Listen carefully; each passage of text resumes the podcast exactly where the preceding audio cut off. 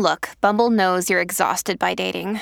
All the, must not take yourself too seriously, and 6'1" since that matters, and what do I even say other than, hey? Well, that's why they're introducing an all-new Bumble, with exciting features to make compatibility easier, starting the chat better, and dating safer. They've changed, so you don't have to. Download the new Bumble now. Why take one vacation with the family when you could take all of them? With Royal Caribbean, you don't just go to the beach. You visit a private island and race down the tallest water slide in North America. You don't just go for a road trip. You ATV and zip line through the jungle. You don't just go somewhere new. You rappel down waterfalls and discover ancient temples. Because this isn't just any vacation. This is all the vacations. Come seek the Royal Caribbean. Ships Registry, Bahamas.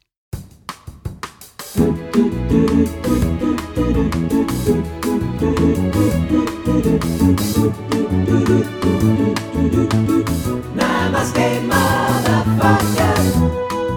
Welcome to Namaste, Motherfuckers, the only podcast where the worlds of work, comedy, and well-being collide. The podcast where the life-changing stuff happens. I'm your host, Cally Beaton, and this episode is called Happy Hour. And today's theme is drums. Drumming apparently burns more calories in a half hour than cycling, hiking, or weightlifting for that same amount of time. The world's largest drum kit has an amazing 813 pieces, and it took 36 years to build. It was built by Dr. Mark Temperato, I think his name sounds quite drummy, who is currently working to expand it to more than 1,000 pieces. And we've actually put a YouTube link to all of that in the show notes so you can see it in action. And from the largest to the longest, stop it, the longest ever drum session clocked in at 122 hours, 25 minutes. And that was an Indonesian drummer by the name of Kunto Hartono. And it lasted from December the 27th, 2011 to January the 1st, 2012. That's a great length to go to, not to have to talk to your family over that tricky time of year. You look like you're on Radio Caroline there. Well, I could be. No, I've acquired a taste for Hawaiian shirts. That's today's guest, Al Murray.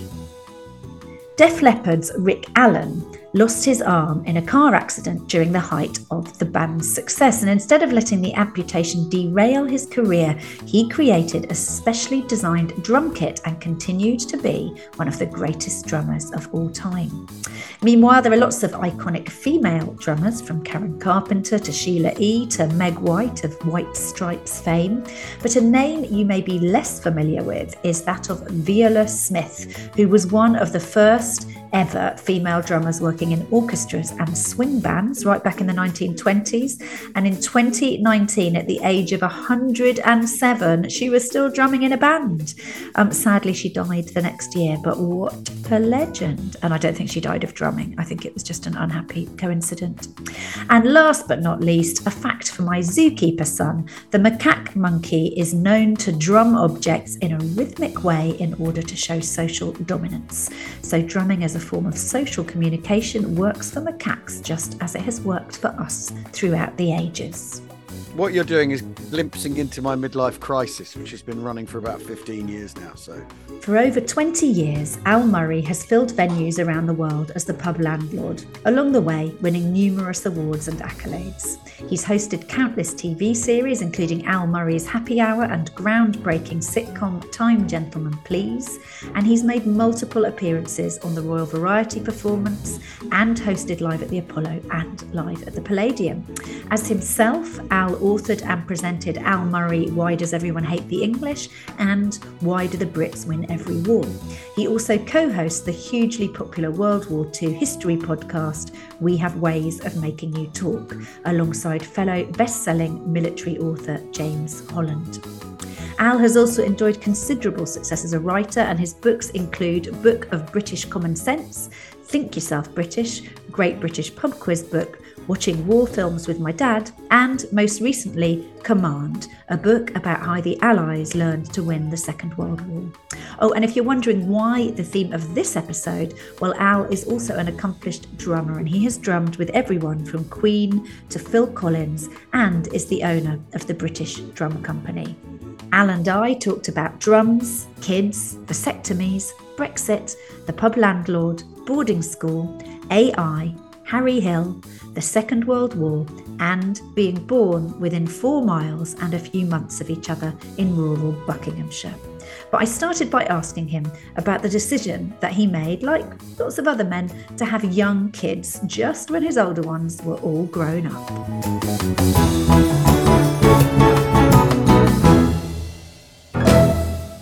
It's not just the men that do it. It's the women who say, if you don't want to live in the howling void on your own, we may have to have a child. Yes, I'm aware of this. There is one such child in my blended family unit, not provided by me, I might add. I did say to my kid's dad, I was like, you'll end up having another baby. He's like, no, we've been really clear about that. 2 years later, baby arrives. You can't be clear about it. That there is no clarity on these things. No. I see that. Well, we won't get into vasectomies and the pros and cons because I've only just met you and I don't want to go straight there. Well, so, I mean, I'm quite upfront. I am the spayed dog. I had it done and it's fantastic.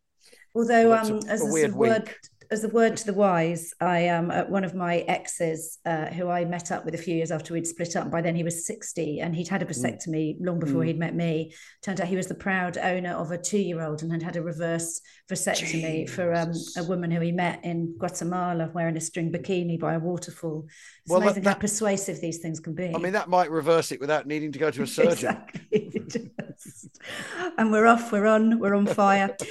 So you're sitting with various musical instruments behind you, guitars. I know of you more for drums. Yes, I can't play those guitars. The drums are over there. Look, see. This is really like a sort of teenage boy's dream. That sounds weird, but there's some environment. It's got all the things. That... one of the things, you know, that's definitely true about a lot of entertainers is they're essentially the state of arrested development, and I've embraced it fully, you know. I'm pursuing the thing I was really interested in as a kid, history-wise, which is the Second World War. I've become completely involved in a sort of ongoing, massive project that's doing that. I've got a company that makes drum kits. I play music in my spare time, and I get to tell rude jokes. I mean, what else could the 14-year-old me possibly have wanted? And to lark about on a West End stage doing Jolly Japes. Yeah, exactly. Yeah. It is literally the dream. And for anyone listening, because we don't release this on video, you've got 3 guitars behind you. You just swung your camera around to see a drum kit. You've also got an electric. Have you got behind you? There's a little electric one, for my daughter. And then all those prototype snare drums up there on the wall, all the different prototypes I get sent. Your drum company's got a bit of a Brexit name, the British Drum Company. I assume it was named before the referendum, or was it nod to Farage? It's our 8th birthday today. Yes, it was named before that, but it was really the purpose of that was because no one has been manufacturing drums in the UK. In recent years, there have been companies that are British-based, but all their stuff has been OEM manufactured in the Far East. And we wanted to say, we're doing it here. We're making them here. We're making them with British craftsmen, because there was a tradition of drum making here that sort of went away a bit. So it's as naked as that. And the badge is a conscious echo of previous classic British drum designers and manufacturers from the 60s. So, like which ones? There was a brand called Beverly who had a B very like ours, It's still a letter B, so no one could sue anyone. And then the shape of the badge is not unlike Premier, who the other big British manufacturer, who I used to have dealings with and don't anymore. But anyway, there's a deliberate imprint in the branding and the choice of the name and everything. And to be honest, a big part of our core market is marching drums. So if you go to the Royal Marines and you want to sell them low drums, if they're from the British Drum Company, they fall over themselves. I bet they do. And the drums are brilliant. They're the best made in the world, but and they are. And I know I'm You know, and I bet my shirt on the thing that they and it's quite a shirt to bet. It is. I mean, yes, for those, yes, it's got everything going on. Toucans on it and stuff. Anyway, but the point is it was one of those ways of really laying down the law about what we're doing. But it isn't Brexity. Let's put it that way. I mean, the thing maybe British people don't quite know about how British brands, luxury brands, are perceived abroad is the fact that they're British is a big selling point. Yes, hence and Union Jack lights on minis, all that stuff, which we may go, oh god, make some of our teeth itch, but actually outside in the outside world it's a different prospect. And certainly with music, with rock music, there is still very much this Keith Moon, Ginger Baker, John Bonham, Ringo association with Britishness and rock music. That's a thing that, particularly in drumming, people take very, very seriously. So, you know, we were just trying to vibe on all those things all at once when we shook hands drunkenly at the Edinburgh Fringe 8 years ago to agree to go into business together. So, and this episode is proudly brought to you by the British Drum Company. And it's also quite a savvy thing as someone who comes from a business background, a bit of passive income, bit of money while you sleep, which is a hard thing to achieve in our game. That's the long-term aim. We aren't there yet because have had, we're not unique. We've had four very challenging years with the approach of deal or no deal Brexit, where no one knew what was going to happen, which was extremely difficult, especially when your distributor is based in Brussels. That was very hard. We went WTO rules really early. We thought that's what's going to happen. So we went WTO rules early, which is a mound of paperwork and an absolute ball ache, right? And for or against Brexit, that aspect of it is an absolute ball ache. And, to all those listening. I don't think many of my listeners are for. I might be wrong. But you know what I mean. You know what I mean? That's the facts of the matter, is that it's created an enormous set of paperwork that no one had to do before. You know, but Brexiteers will just say it's not, but it's just not working yet. That's the thing I think they've taken to say now. Yes, and we all need to try harder and all that. It will work. It's just not yet. At the moment, it's a ball ache, but it's going to work brilliantly. The paperwork won't do itself. It's the point. So you have to pay someone to do that. So everything costs more. Blah blah blah. It takes more time. And it's so boring. And then the pandemic, where all of global supply chains were completely banjaxed to the point where we couldn't get the drum skins we needed to put in the drums we make because they come from somewhere else. We don't make our own heads. And so what do? You finish the drums, you can't put the heads on them. And it's like, well, what do we do? And all of the global supply chains have not recovered. The sort of idea that the Far East for sort of screws and washers and things used to be on a kind of quarterly just in time, that's gone out the window. And then a war in the part of the world where birch is made, and we use a lot of birch, means the price of birch has gone through the roof, aside from all the other knock-on effects of Russian aggression in Ukraine. And it's a bloody inconvenient war, that one, and not everyone mentions the birch first. But I'm glad you've gone there. I know, but you know what I mean. I think people don't realise necessarily all the implications, the colossal global. I mean, apart from, you know, obviously grain supply chains to Africa, what that war's done to food price inflation in, say, the Lebanon. But if you're one of the other things that's happening is that the government now, if they get a whiff of you using any wood that's of any Russian origin at all, they will close your company then and there the minute they find it. So everyone's having to be much, much more stringent, and it's caused inflation in all those prices. So running a company that was happy in the single market, that needed global supply chains to run smoothly, let alone, you know, pandemics not occurring, and that needs raw materials from the part of the world which is now enmeshed in conflict, has made things quite tricky. But, so if we want business advice, there are better people to look to than you. But you're there, you're still riding it out. Also, I guess the live. Yeah, I completely. Yeah, there are much better people to look to. But you know, the thing is, is manufacturing in this country is very, very difficult anyway. We used to be known for it. Now we are barely doing it. Yeah, because we took our eye off the ball. Yeah. Basically. We did. The one thing we had, one job. Yeah, we had one job. Yes. But you know, the thing is though, along the way we do, I mean, I would say this, but we do make the best drums in the world. They're the best shells in the world. It's pretty much I think it's pretty much acknowledged now that that's the case. The handmade shells that we make, the way we make our ply and all that, we do it that that's our own proprietary way of making stuff. It's the best in the world. It's and the detailing on the drums is the envy of the world, and we know that. Does it mean they're the most expensive drums in the world? No, they're not. No. Another bit of bad business decision making. No. Because you want people to buy them. Yeah, you want people to buy them and have it. Your drums were used at the coronation, weren't they? Yes, that's right. They were. Does that mean we paid for them as taxpayers? Just checking. Yes, thank you very much. Yes. Okay, Mike, it's our pleasure. Good. Yeah, but at least the money stayed in the country. Exactly. And I hope a little bit of it went towards that shirt. So you've played. You're not a bad drummer, are you? Well, I'm all right. I'm an enthusiastic amateur who knows. I know what I bring to the party. Let's put it that way. It's quite. My dad's a timpanist, so we've grown up with every car there ever was had to be the right size for timpani, and sort of if we could fit in or not was an added bonus. See, that's what I used to do at school, because at school the school I went to, they very much frowned on the idea of playing drum kit, drum set. They didn't like it one bit, but you're allowed to play the timpani, which means basically you're a removalist.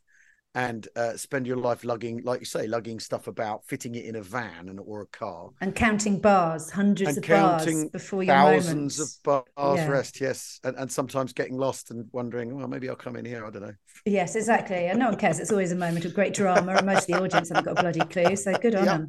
Yeah. And you've played with Iron Maiden, Queen, Phil Collins. Yes, I've played with Nico from Iron Maiden. I've not played with Maiden. I've not had that. Honour. We're going to delete that bit because I want you to have played with Iron Maiden. Much better. Well, no. I've done a thing with Nico where we've duelled, and I did a thing with Phil Collins, yes, on my talk show, and he was my hero drummer when I was a little boy, and after, actually. I think he's an absolutely extraordinary drummer, and I managed to persuade him to come on my old talk show, and he came on and we played drums together, which was the most. Like one of those moments you think this cannot be happening. This cannot be happening. This is impossible. And I said to him, if I got in a time machine and told my 12-year-old self about this, he'd explode. And he said, well, no, well then don't do that then. I have to say, looking at you as I am now, if you were to cut you off, just sort of bridge of nose up, bit of a Phil Collins thing going on there. Like what are you saying? I'm a bit bald. Well, I just feel there's a bit of a look, the shape of the head, the tilt of the head. Well, maybe. Yeah, but, might do something with that. I'll pretend I've had him on as well. And I've played with Queen and with the SAS band, which is the band that backed Queen. So I've done stuff with them as well. And do you still play much? Yes, I do play. I haven't played much lately. In the pandemic, we reached this sort of standoff because suddenly my wife was working at home. And and you're still married. Jesus, well done. Well. I mean, everyone had to find out all sorts of things about themselves, didn't they? I found out I liked being single. Oh, really? Oh, yeah. Well, there we go. Well.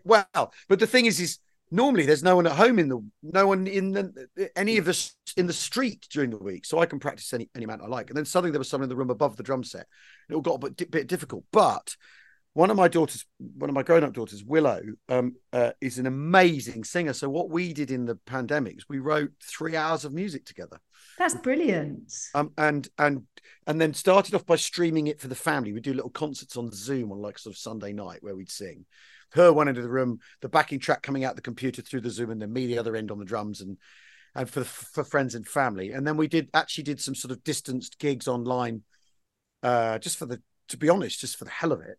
For something to do, and she's quite brilliant, but what she needs to do is fire her uncool dad and find a band of attractive young people who make her look cool, rather than me at the back beaming with pride because she's such an amazing singer and also unable quite to believe that we're making music together and we've got all this stuff together and how clever she is and how she's written all this music, and so I sit at the back playing away, giving it my all, thinking, a complete win in life's lottery in that one. And the pandemic gave us that, because I wouldn't have been around. She would have been doing her A-levels like a normal person at the time. The fact that suddenly there was this time and this space to do things that were impossible was wonderful. I know the pandemic was a dreadful event for most people, but it's an ill wind that blows no one any good, and that was the good we got out of it. That's true. There were bits of good that came out of it. I got used to doing a Zoom comedy, which was an absolute delight. Jesus Christ. Yeah, that was... Did you do much of it? Yeah, I did do quite a lot of it. Yeah. I mean, the good news is you can sort of, they're on mute anyway, so you can just pretend it's not that there's nothing happening. You just can't hear it. You just can't hear. There's people getting the frozen chicken out of the freezer. You're doing your best 10. Yeah. It's a strange thing. And you did well not to have to lower yourself to that level. Oh, no, I did a load of it. I did a load of it in the end. Yeah, yeah. I did for James Gill, for ABC, for Always Be. I would do a pub quiz on a Monday that would run for a couple of hours. It was really good fun. Did you? Well, I wish I'd known about that. I quite liked it in the end. I thought if you decided to see it more as telly, because we're used to doing stuff in, you know, a little square, aren't we? I think if you didn't try to just do stand-up, I used to see stand-ups and they'd got a fake brick wall behind them and they were there with a, and I thought, no, just do it like, do it more like Stephen Colbert doing a monologue. That's more like this. Yeah. Or like this. Because we'd have a gallery of 24 people I could hear laughing, and then I'd see the other sort of 100, 150 ticking away on the message board, and then they'd have to mark themselves, and then we'd pick a win. I'd pick a winner at the end, so we made sure someone didn't win every week, because it was always the same person winning every week. And that we did. I mean, we did that. That was in the second long lockdown, where I did actually think I was going to have to retrain as, I mean, fuck knows what, something else. The tales we'll be telling the grandkids. You were sitting there doing pub quizzes on Zoom. Did you do any drive-in gigs when they came back? No, absolutely not. They were really shit. I was warned off them. Yes, you did well to be, and they looked amazing. People were like, "No, and this is where we've had, you know, whatever bands playing, and we can fit 4,000 cars." And you get to them, you're like, "This is the shittest, shittest experience." Yeah, ever. Harry Hill rang me and said, "Absolutely, whatever you do, don't do it under no circumstances." I do a thing on stage about the no worse heckle than when someone just turns their engine on and fucks off. It's a very sad moment. You're were you born in Stewkley? Yes. Yeah, because I was born in Swanbourne, which is really? All we had is Mersley between us. You're joking. Yeah, born in Swanbourne. My grandparents ran Swanbourne House School. No. And I was born in the grounds. I was born in a little house in the grounds of Swanbourne House School. I had a friend who used to work there. Did you? When did they work there? Well, I guess they'll be younger than me. It'd be nine. Oh God, in the mid 90s, after he finished uni and he retrained as a teacher, and then he got a job there for a bit. Did you like it? He loved it. You know, I don't know. He was in his mid 20s. He had a black Labrador. He was young Mr. Chips. He was having the greatest time of his life. You know. Yeah. No, that's right. Yes. No. Because he had a job in town, and then he crashed out and he got a job there. Yeah. And wow. God. So I was born. I went back there to have a look. We lived there till I was 8. So my grandparents still ran it until then. And so then they were there in the 70s, and then in the 70s. And my parents both worked there. They built a little sort of wooden bungalow in the grounds that we lived in. Like, really, I went back to see it recently, and it looked more like a porter cabin. I had this memory of this sort of lyrical child in this beautiful wooden house in the woods, but actually it's now used for the gap year stuff, and it is pretty basic. That may even be where my friend Gavin lived. It might. Well, you have to ask him, because I went along and they actually let me in, because gap years don't give a shit, do they? I could be anybody. They're just come in, have a beer. So I went down, knocked on the door. They said, "Yeah, come in." And my bedroom still had the same sliding wardrobes from the 70s in it, so it's so weird going in there years later. So it's now a gap year house. So we were born in that very similar neck of the woods. Were you there throughout your childhood then? Well, I went to boarding school when I was 9, but my parents are still there. They were at 144 High Street, and now they're around the corner in Dunton Road. They perhaps don't give the exact street number for those absolute deep fans. That's where they used to live. That's I've said where they used to live. No, they they're around the corner. They've been in the same house that we moved to when I was 3 or whatever. So they're very much, and they're not stuck as cheaply. They love it there, but they're still there. Yeah.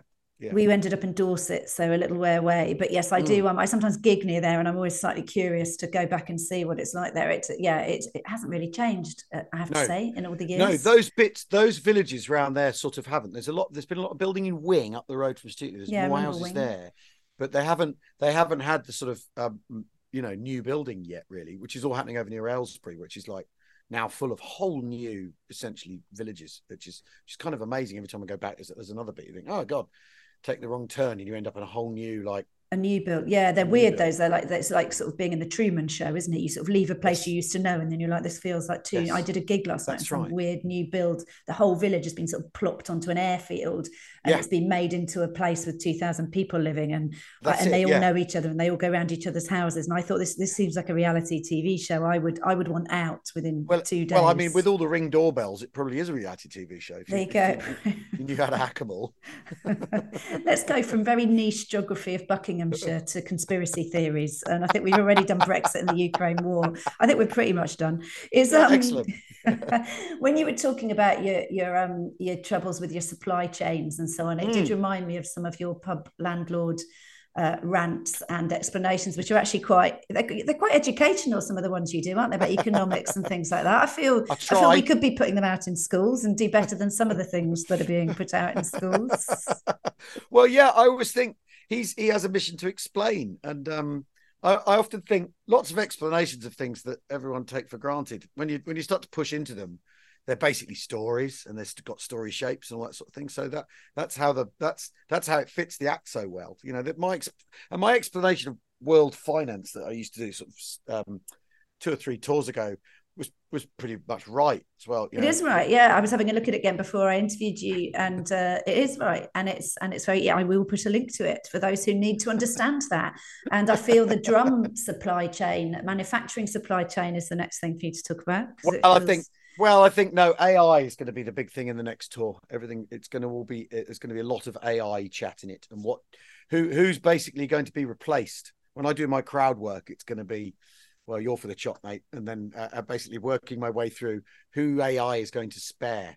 Because will they spare you is the question, or will you be able to be replaced?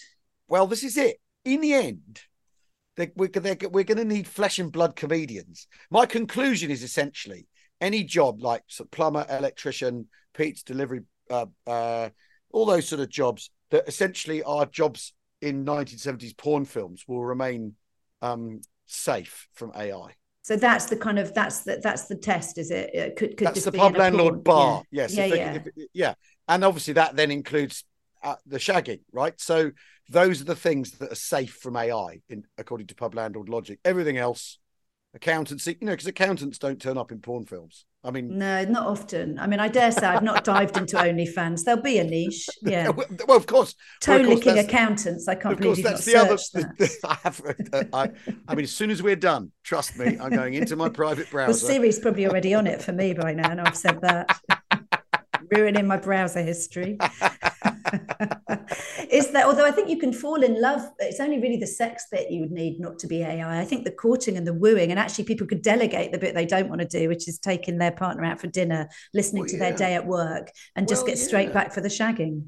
It's interesting, isn't it? That's an interesting notion. Is it sort of like kind of Cyrano de Bergerac with AI? Yeah. I tell you what, it would have made my dating life a lot better if someone had had AI in their earpiece a lot of the time, I think. We might have got to 3 dates. You never know. Namaste, motherfuckers. Why take one vacation with the family when you could take all of them? With Royal Caribbean, you don't just go to the beach. You visit a private island and race down the tallest water slide in North America. You don't just go for a road trip. You ATV and zip line through the jungle. You don't just go somewhere new. You rappel down waterfalls and discover ancient temples. Because this isn't just any vacation. This is all the vacations. Come seek the Royal Caribbean. Ships Registry, Bahamas. The pub landlord came about accidentally, right? Yes. Yeah. Yes, that's right. Yeah. Yeah, and literally to fill a gap in something. Because I had failed to come up with the thing that was going to fill the gap before that. So it was me and Harry Hill, who I saw the other night. I haven't seen in ages, which is very nice. And we'd met doing Weekending on Radio 4. I mean, this is all so long ago. This is real archaeology. And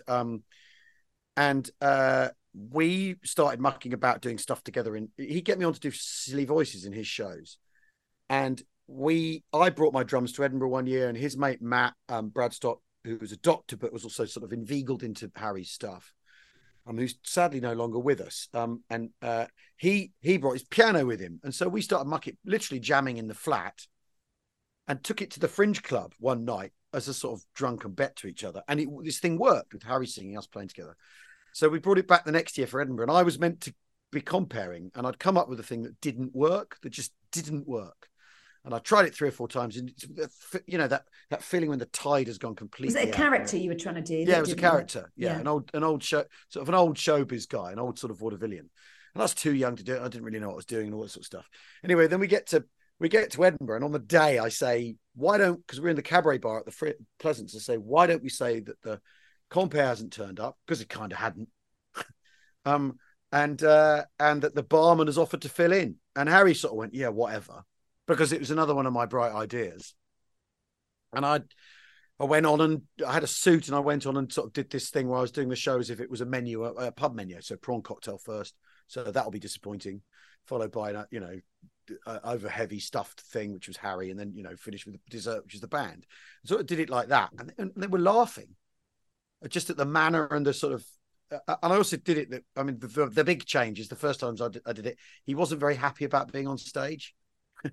He was sort of been forced on at gunpoint. Okay, so that's changed. That changed quite quickly. Yes, but that's changed. That's me.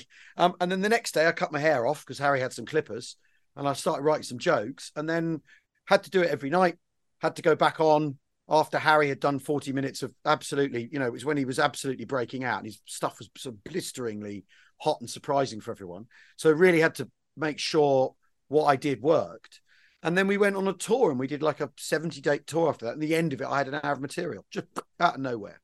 So the message, kids listening, prepare late, shave your hair and write some jokes. And then get someone to take you on tour with them who needs a lie down. Well, that's everyone who's on tour. Well, so there we are. Easy. There we are. But I mean, it was. But what was really interesting about it is as soon as I'd worked out kind of the edges of the thing.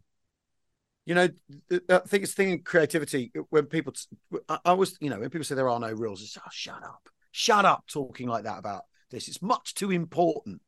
Knowing how to write comedy and perform comedy is much more important than bandying around the idea that there are no rules or that comedy should be edgy. Shut up talking like that about it. There are very hard and fast rules, or there are certainly ways and means and techniques of getting things done. You tend to arrive at them by yourself and find the way they work for you yourself. And one of the most important rules is knowing what the frame of your portrait is, where your edges are, not what edgy is, where your edges are, where the I can't remember which artist says the most important part of a portrait is the frame, because it decides how you're proportioning it, where you're sitting it, what its limits are. And the minute I found the margins for the pub landlord, I was away. And that happened sort of, you know, six months into doing it. Like it all clicked, and it's basically not changed very much since, because it's an attitude. And yeah, it's a character, but it's an attitude. That he's a pub landlord is the dressing. It, you know, because he could be a sergeant major, or a cab driver, or he could be a bus driver, he could be anyone basically who thinks he's in charge but isn't. That's it. And then the attitude of knowing everything and having an explanation for everything. That's it. That's all there is to it. That's the margin. That's the frame. And I think the moment you know that, you're away. And I found that out really, really quickly with it, which I was very lucky. So, but it's that. It's sniffing out really where your sides are. It's funny that it's also perspective. It's funny, such a basic thing that I think is sometimes missing, having worked in comedy for a long time before I started doing it, and having watched many people at many phases of their careers. And sometimes the stuff's brilliant, but you're like, yeah, but I don't really know what you think about this. You know, that's a great observation, but what on earth's that got to do with you? And it's never as strong until there's the personal kind of perspective. That's the bit everyone wants, isn't it? Yeah. And with your, because it's also deadline though. I thought because you were absolutely slammed and up against it, and you had to pull something out of the bag. It's funny how many times I think creatives, I know there are people who forensically work at things, and then the thing comes out. I'm not saying you don't forensically work at what you do as the pub landlord, but sometimes something comes out because there's a creative deadline. You've just got to bloody get up and do something, and it takes no prisoners. Well, yeah, be on stage and be funny. Yeah, I mean, I think a big part of like, you know, my schooling, I'm pre-coursework for GCSE or O level, whatever. We were all deadline, and I was really, really good at exams. I could sit down and go, oh yeah, I remember that from that lesson. I could do that without having had sometimes without really having really engaged with the thing at all. It would just, it would appear. My mind works like that. I'm good in the, I'm good in that clinch. And I do think, yes, with a lot of creative people, but I think that's very often, you know, a mate of mine, he was always, he'd always be saying, you know, I know it looks like, Aussie mate of mine, he goes, I know it looks like you just look out the window and do bugger all, mate, but I know that there's something going on in there that makes this all work. And the thing is, I think he's, I actually think he's right. The way my mind works, I'll concentrate on the thing I want to. I'll switch. I'll do some music. I'll think of something else. I'll write something else. I'll read something else. But I know all the time the thing's stirring in the pot, because I've got this. I've got another history book to write, because I wrote a history book last year, and I've got another one to write, and I can feel that happening now.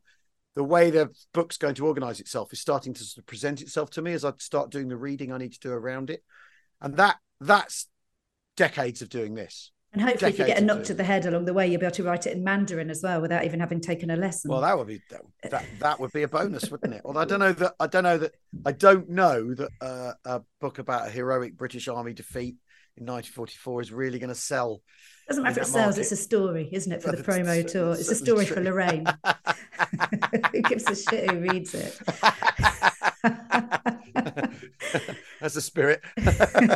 So you've got into, we can't talk to you without talking about World War II, and it's a wonder it hasn't come up more already, because when you wrote Command was the first book you wrote that was a proper sort of history book about how the Allies won the Second World War, and even though that was not your first rodeo in terms of writing a book, I imagine as someone who's writing a book at the moment, when you've sort of committed to something and taken the advance and suddenly you realise, oh, it's an actual history book, that's quite a different proposition. Was there an oh shit moment, or did it just slowly percolate? A year of oh shit.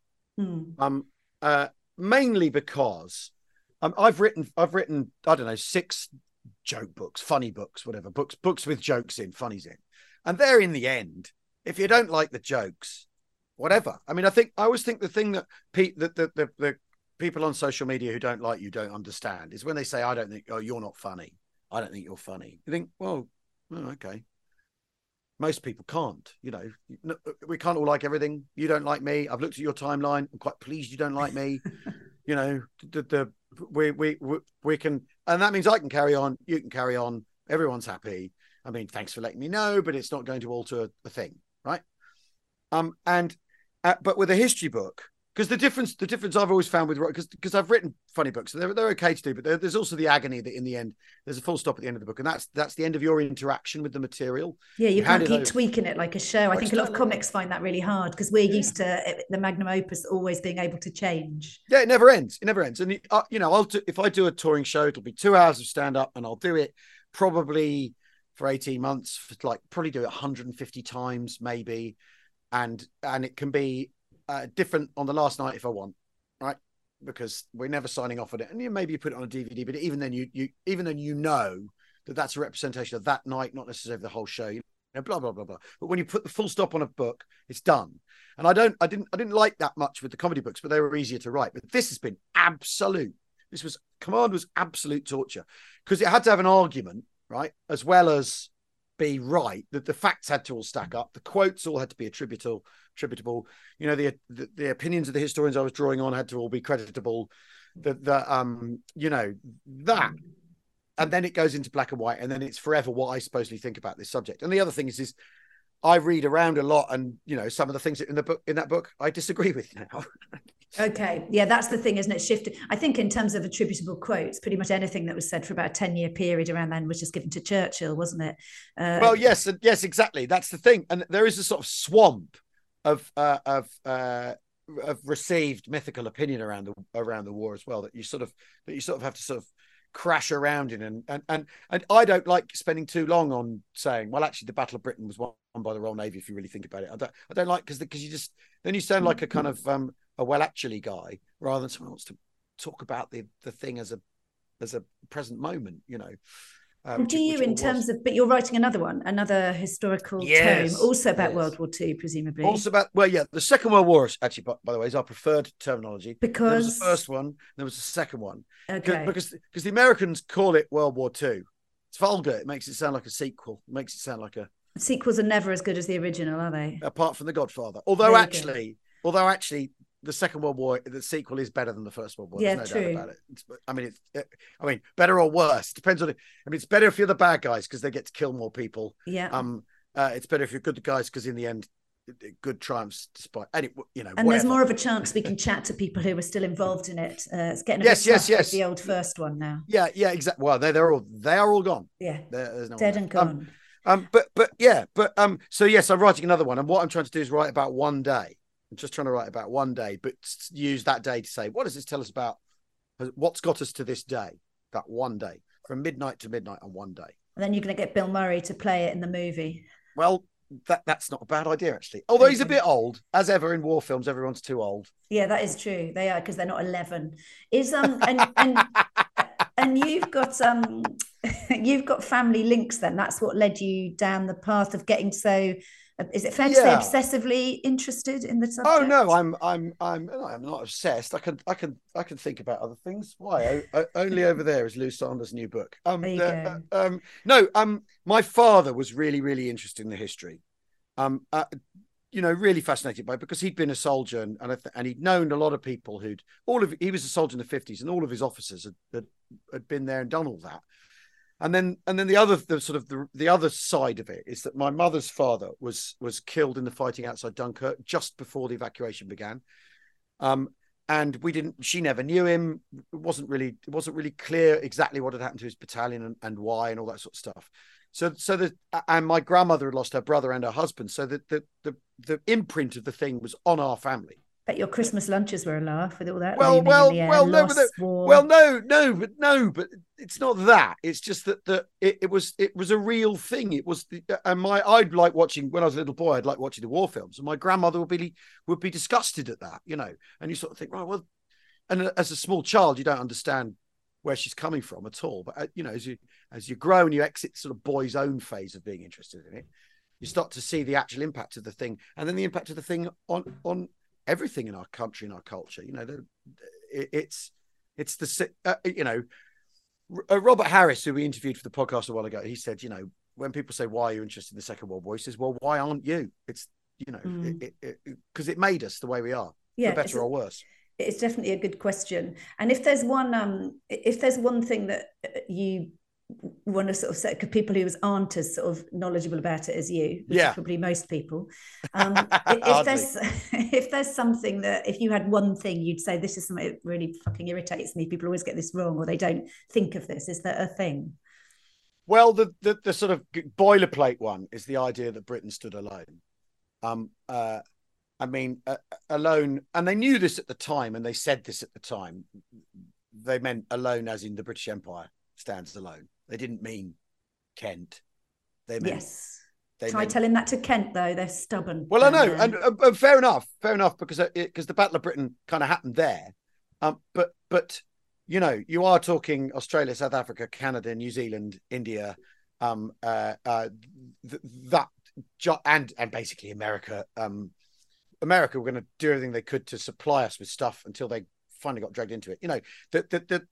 The thing that is the British Empire, which it very much was in 1939, 1940 to 1945, is what fought the Second World War, not Britain. Britain was part of that imperial whole and the centre of it all. But that's the one where if you want the pub ball conversation with me, that's the one where you can do the stats. But the other end of it completely is people just do not know what happened in China. They have no idea. And why what happened in China completely shaped Chinese-American relations ever since, and why we are where we are between the West and China now, because of what happened in the Second World War in China. And that's why when you write your next book in Mandarin, it's going to be helpful.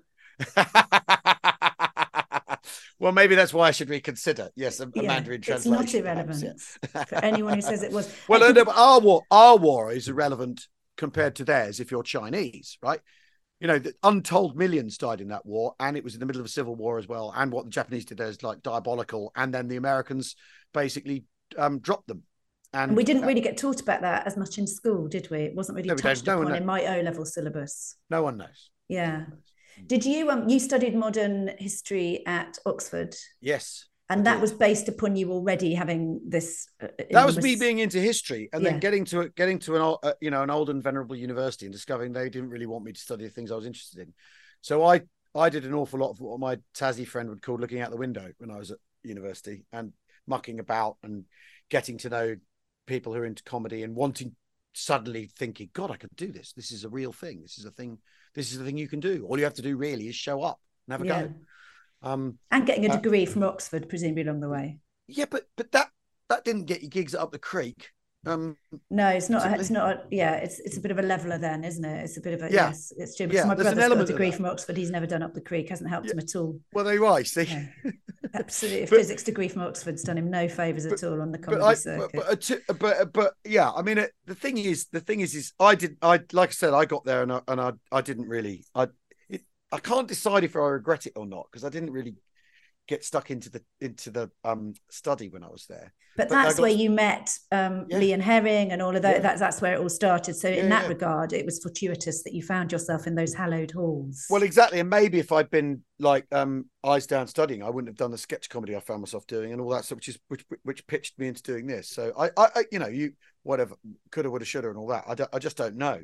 Do you think I know that because you went to Bedford School, which is a decent private school. My brother went to kind of a third-rate private school, and when he went to Oxford, he's probably a year older than you. Were you there with Michael Gove and Boris Johnson and all that lot? It was Gove for president the first term. Yeah, because my brother was against that backdrop as well, and he said the only people that lot despised more than state school kids were kids who'd gone to the shit public schools. Well. You know what? I mean, Bedford was a good school, but it wasn't in the bracket where those. Yeah, it wasn't Eton or Harrow. No, there is no one that top public school boys hate more than lower public school people. That's a perfect observation. And how that it's the way you see people talk about Rishi Sunak that he's a Wickhamist. I mean, that doesn't mean anything to anyone except the people it means stuff to, and they're all those horrible arseholes. I mean, Etonians. I mean, honestly, I think I know one who's really nice. Well, done. But I probably know a unicorn. But I probably know a handful. So is it in terms of the confidence of because there is a I still, my kids went to state schools. I was educated partly privately because my parents worked in that system. I was sort of 50-50 private and state. My brother was purely private school. But do you think there is a confidence that the bit, that's the thing people say, isn't it? You get a confidence from those experiences that's hard to kind of garner elsewhere, or do you think that's bollocks? You know what? I think it's probably bollocks. Because otherwise, there'd be 20 of me from my school who ended up in stand-up comedy, and there aren't. I don't buy it. I think that the thing that stand-up comics have in common is they're as representative a cross section of kinds of people as any other. We don't all want to kill ourselves. We aren't all Pagliacci going to see the psychiatrist. We aren't like that. You've got outgoing comics, you've got introverted comics, you've got monogamous, you've got the reciprocal of that. You've got every single kind of person. People who are into music, people who are tone deaf. You've got absolutely every kind of person, but the one thing they're interested in doing is going on stage and telling jokes. That's the thing that unites them. And I don't think that is a public school Oxford thing. I don't think it is. I think what the public school Oxford thing people maybe have is that they come from a background where they can afford to take a few more chances. Mm. And they may have been told more, maybe not. If you want to do this, you can do it. There may have been more of a sense. I definitely think that my capacity to do things that, looking back, I'm like, why and how did I think I could do that? And I think that came from the prep school I was at in Dorset, which was an incredible school. My school was not in my school. I mean, they still don't know really what to say about me. Because that isn't a career path. You're turning whatever it is, the fees cost there. The school doesn't really want the parents to be going, wait a minute, you're recommending they become a stand-up comedian? Like, look at the money I'm spending on this. To blue plaque or not to blue plaque? That's a dilemma. Bedford School will be referenced. Well, I really hope not. I sincerely hope not. I'd break in and chisel the thing off the off the brickwork. I mean, I think because certainly my education, there are a bunch of us who hung out together at school, and they're the ones who. It's that little crew of us who've gone on to do. Some of us have gone on to do some different things to everyone else, but there was no way that at my prep school they're saying follow your dreams if you're a creative person. You know, that wasn't the lingo in the 70s and 80s. I wasn't told that either, but I do think I was sort of imbued with having a voice and doing things in I do look back, if there's any link to my upbringing, what's led me to do the things I've done as an adult, I think a lot of it did come in that very early period, which also doesn't mean you're happy, does it? It doesn't mean we're all in these boarding school environments going, this is amazing. I think it's a shit place to find yourself when you're a young human. But yes, I do. And also maybe that thing of having to be very independent as well. You do have to really sort your shit out at an implausibly young age, don't you?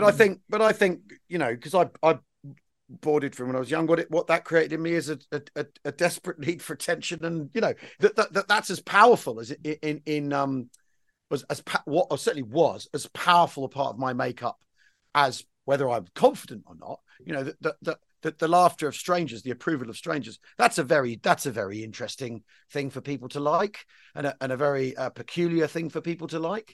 You know, to know that they're not laughing at you and you're meant to take it personally, because after all, lots of people do not like being laughed at because they think it's an attack. Yes, and we comics go out looking to be laughed at, which is very unusual, and that you know that could be born as of many other things as you being self-confident or feeling that you ought to have a voice and all that sort of stuff. I think I always say when I do the after dinner speaking and the sort of keynote speaking circuit, there's nothing stranger than wanting to stand in a room of people facing the wrong way round. If you think of us in terms of evolution, it's not a natural thing to do.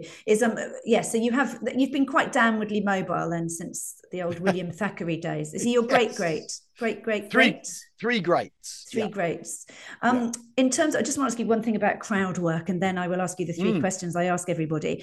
Your crowd work, do you, obviously a huge amount of what you're doing, and you're going to do the AI show, and you're going to be looking at, you know, at sort of what the professions are that are going to lead to being made redundant and so on. So loads of that is, I know you've talked about this, but lots of that is, so you've got shit on plumbers, teachers. Well, because I've been doing it. I've been doing it's about 1999 when I've been doing the act for 5 years, and it was all really working. I thought, right, what I've got to do now is really investigate how you make this actually spontaneous.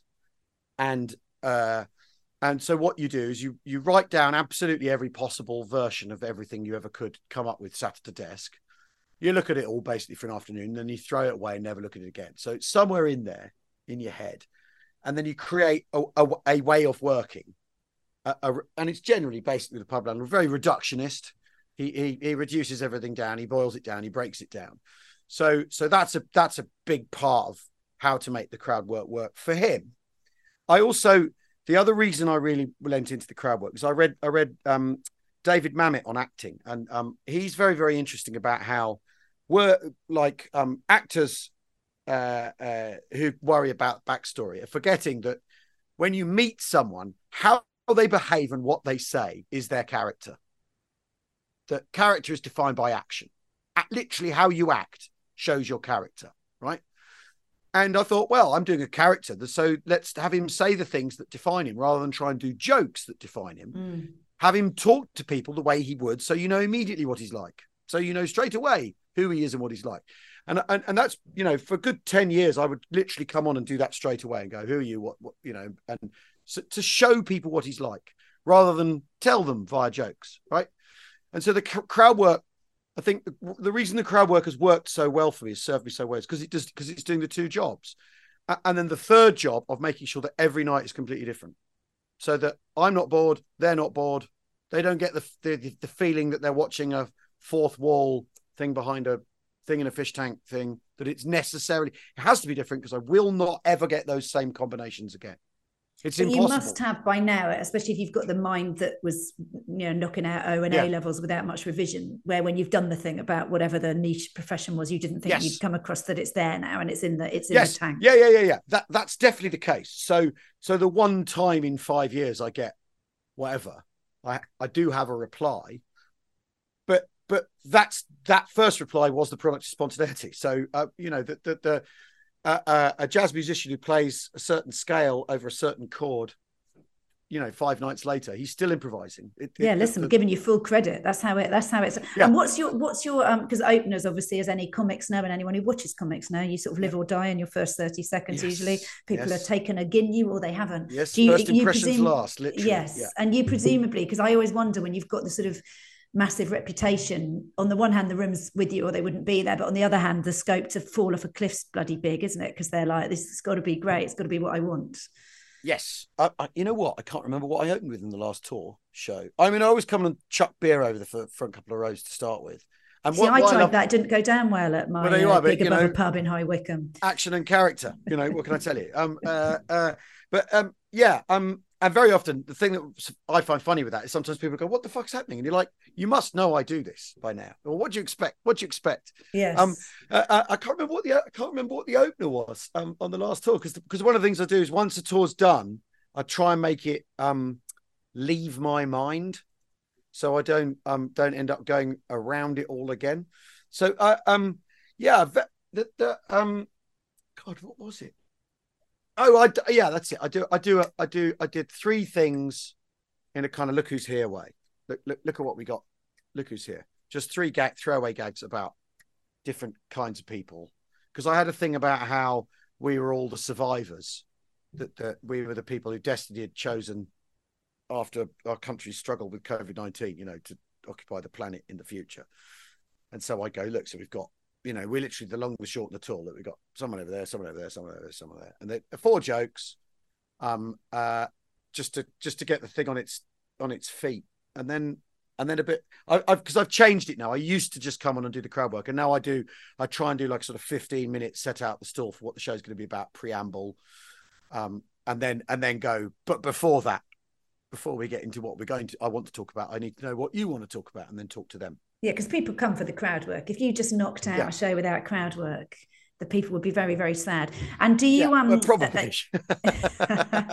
And you're now. I will just mention, although yes, it will still be going on. How long are you in the Crown Jewels in the West End? Well, we're just about to finish in London, and then we're going on tour. So we're going to Salford, Canterbury, Cardiff, and Milton Keynes for a week in each, and that's been very interesting because that's got crowd work in it, as King Charles II. So he's different. He thinks everything's wonderful and new and exciting. And so if someone says they live in Australia, we do a whole thing about where the hell, me and the footman, I've got to go, what, have you heard of that place? He goes, no, Your Majesty. And I'm like, well, where on earth is it? And then you ask them and you assume they're deluded and, you know, all this sort of thing. And then a lot of the jobs we've never heard of. So we kind of have to, there's a guy, you know, we've had lots of people who work in aerospace. So try explaining that to a man from 1671. Right? That's a lovely bit of business as well as the actor doing that, because the thing that you hear all actors say when they're doing a run in the West End or wherever else is, you know, knocking it out that many times a week in the same form. So managing to have something where, you know, every single time there's a bit that is not going to be the same. That must be quite heartening for the old morale. Oh, absolutely. And for me as well, because this is sort of, you know, it's a comedy that's done in sort of restoration style. So there is, again, there's no fourth wall, because my big fear, I mean, I've asked actors this. I've said, how do you know it's going well? Right? How do you know how it's going? You're sat there and maybe someone coughs every 5 minutes. How do you know it's going well? And they said, well, you can kind of tell there's a weird vibe when the room tunes in and you can tell they're really, really listening. But you can't you can't check. You can't, you know, toss in a gag and find out. And Neil Morrissey was telling me he was doing, because he's in it and it's been amazing working with him because he's been in work forever and he's got such incredible comic bones, deep chops for finding the funny in a thing. And he did I think Private Lives or something, and which was done, you know, no fourth wall and all this sort of thing. And at one point something went wrong and he basically turned to the audience and said, well, I've never seen that before. Big laugh, saves the scene, bails them all out, and in the interval he's summoned to the leading lady's dressing room, told, you must never do that again. That's completely unacceptable what you just did. Wow. And he's thinking, I saved everyone's bacon, for Christ's sake. I rescued the play. You know, we'd come off our wheels, and I rescued us. So yes, I mean, this is the thing. I'm very lucky. I'm doing a play that completely suits me because I come on and I go, you know, do you like me? Lovely people. And also he's really, the king is really hypersexual in a way that, were we not doing this as a period piece? Yeah, you can't be doing that as the pub landlord. You get cancelled. Well, no, the pub landlord wishes he could hit on everyone, but doesn't quite do it in a Charles II way. King Charles II is literally hitting on absolutely everybody, and it's actually sort of, there's a tremendous sort of freedom in it in a really weird way, because I'm not like that. So there's a double tremendous freedom in being able to do it. You know, he's outside the continuum in that respect. Which is no vasectomies for him. No. A country littered with bastards, scores of bastards. A country littered with bastards. Yeah, they should have put that on the bus side. And in terms of, you're not thinking of running for anything anytime soon. You ran for the freedom. What was it? The Free United Kingdom Party in 2015 against Farage. Yes, I mean, we did it. We've made our point. I don't want to turn into Lord Such. I don't want to. No, and you haven't really got the time. It sounds like you've got 17 careers on the bubble, so you maybe need to pick a lane. Yeah. Oh no, I don't like that expression. I think people who stay in their lane. Well, preaching to the choir. I've learned how to drive. Yeah. Well, every time I get a lane that's lucrative and stable and successful, I fuck off and get into another lane in a clapped out mini and wonder why it's not going very fast. But that's another story. Namaste, motherfuckers. What would you pick, Al, as your Namaste motherfucking life-changing moment? Coming up that night at Pleasance Cabaret Bar, where I came up with the pub landlord by accident. Everything's come from that. Literally me saying, so how about I say the compere hasn't turned up and the barman's offered to fill in. And that is it. That is, because I'd have gone around looking for a thing to do. I'd have crawled around trying to come up with something. I'd have probably, horror of horrors, tried to do stand-up as myself, which would have been the worst for me outcome imaginable. And I wouldn't have None of what we've been talking about would ever have happened. So it's true, Edinburgh's where dreams are made, kids. Yeah, that's absolutely right. Yeah. And what's your favourite joke? Oh my God. Well, my youngest daughter Daisy tells those kids jokes.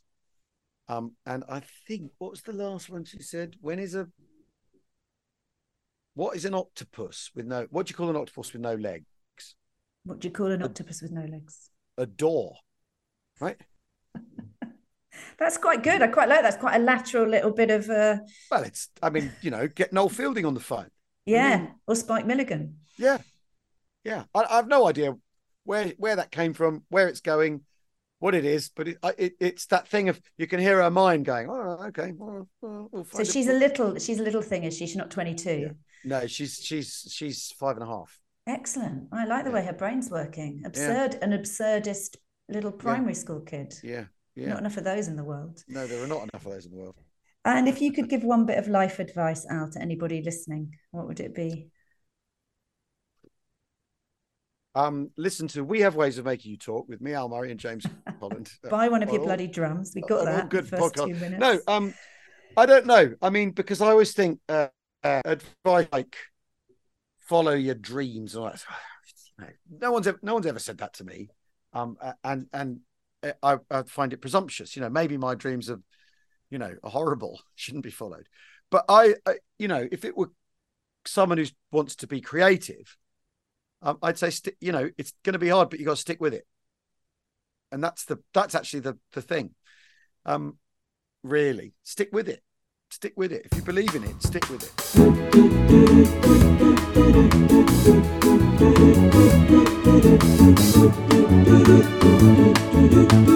Namaste, motherfuckers. That was Al Murray. We've put links to Al's podcast, his books, his tour dates, and all the other good stuff in the show notes, as well as his own comedy tour that he's doing, again, I think starting in 2024. That's all in the notes. Do check out his play, The Crown Jewels, which is on tour around the UK for the next few weeks. It's just finished its London run, and it's bloody fantastic. So that is it for this week. Thank you so much for listening. Please do remember to rate, review, and recommend us. We do love those shiny stars, especially 5 engage with them, please. And we will be back in your feed next Thursday, as always, when I will be talking to skipper of the first all-female round-the-world yacht crew, Tracy Edwards. I think probably, though, when we hit our first big storm, it really was like someone had said to me, oh, you are now the skipper of a boat in the Southern Ocean and you're in a really big storm. Namaste, Motherfuckers was written and presented by me, Cally Beaton, and produced by Mike Hansen for Pod People Productions, with music by Jake Yap. I'm Cally Beaton. Until next time, motherfuckers.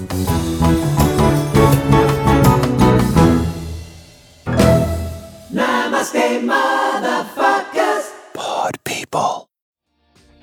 Hi, my name is Kay Adams, and to be honest, I'm not so good with the ageing process, so I enlisted my old chum, the filter-free Cara McKenzie, to advise. Could you imagine being a porn star? The room would need to be really hot for me to strip off. To be honest, she's not much help, but she is rather amusing. And along with some great guests, Joe Brand, Andy Oliver, Anton Dubek, Ruth Langsford, and Craig Revel-Horwood, darling, we are learning how to be 60. Listen wherever you get your podcasts.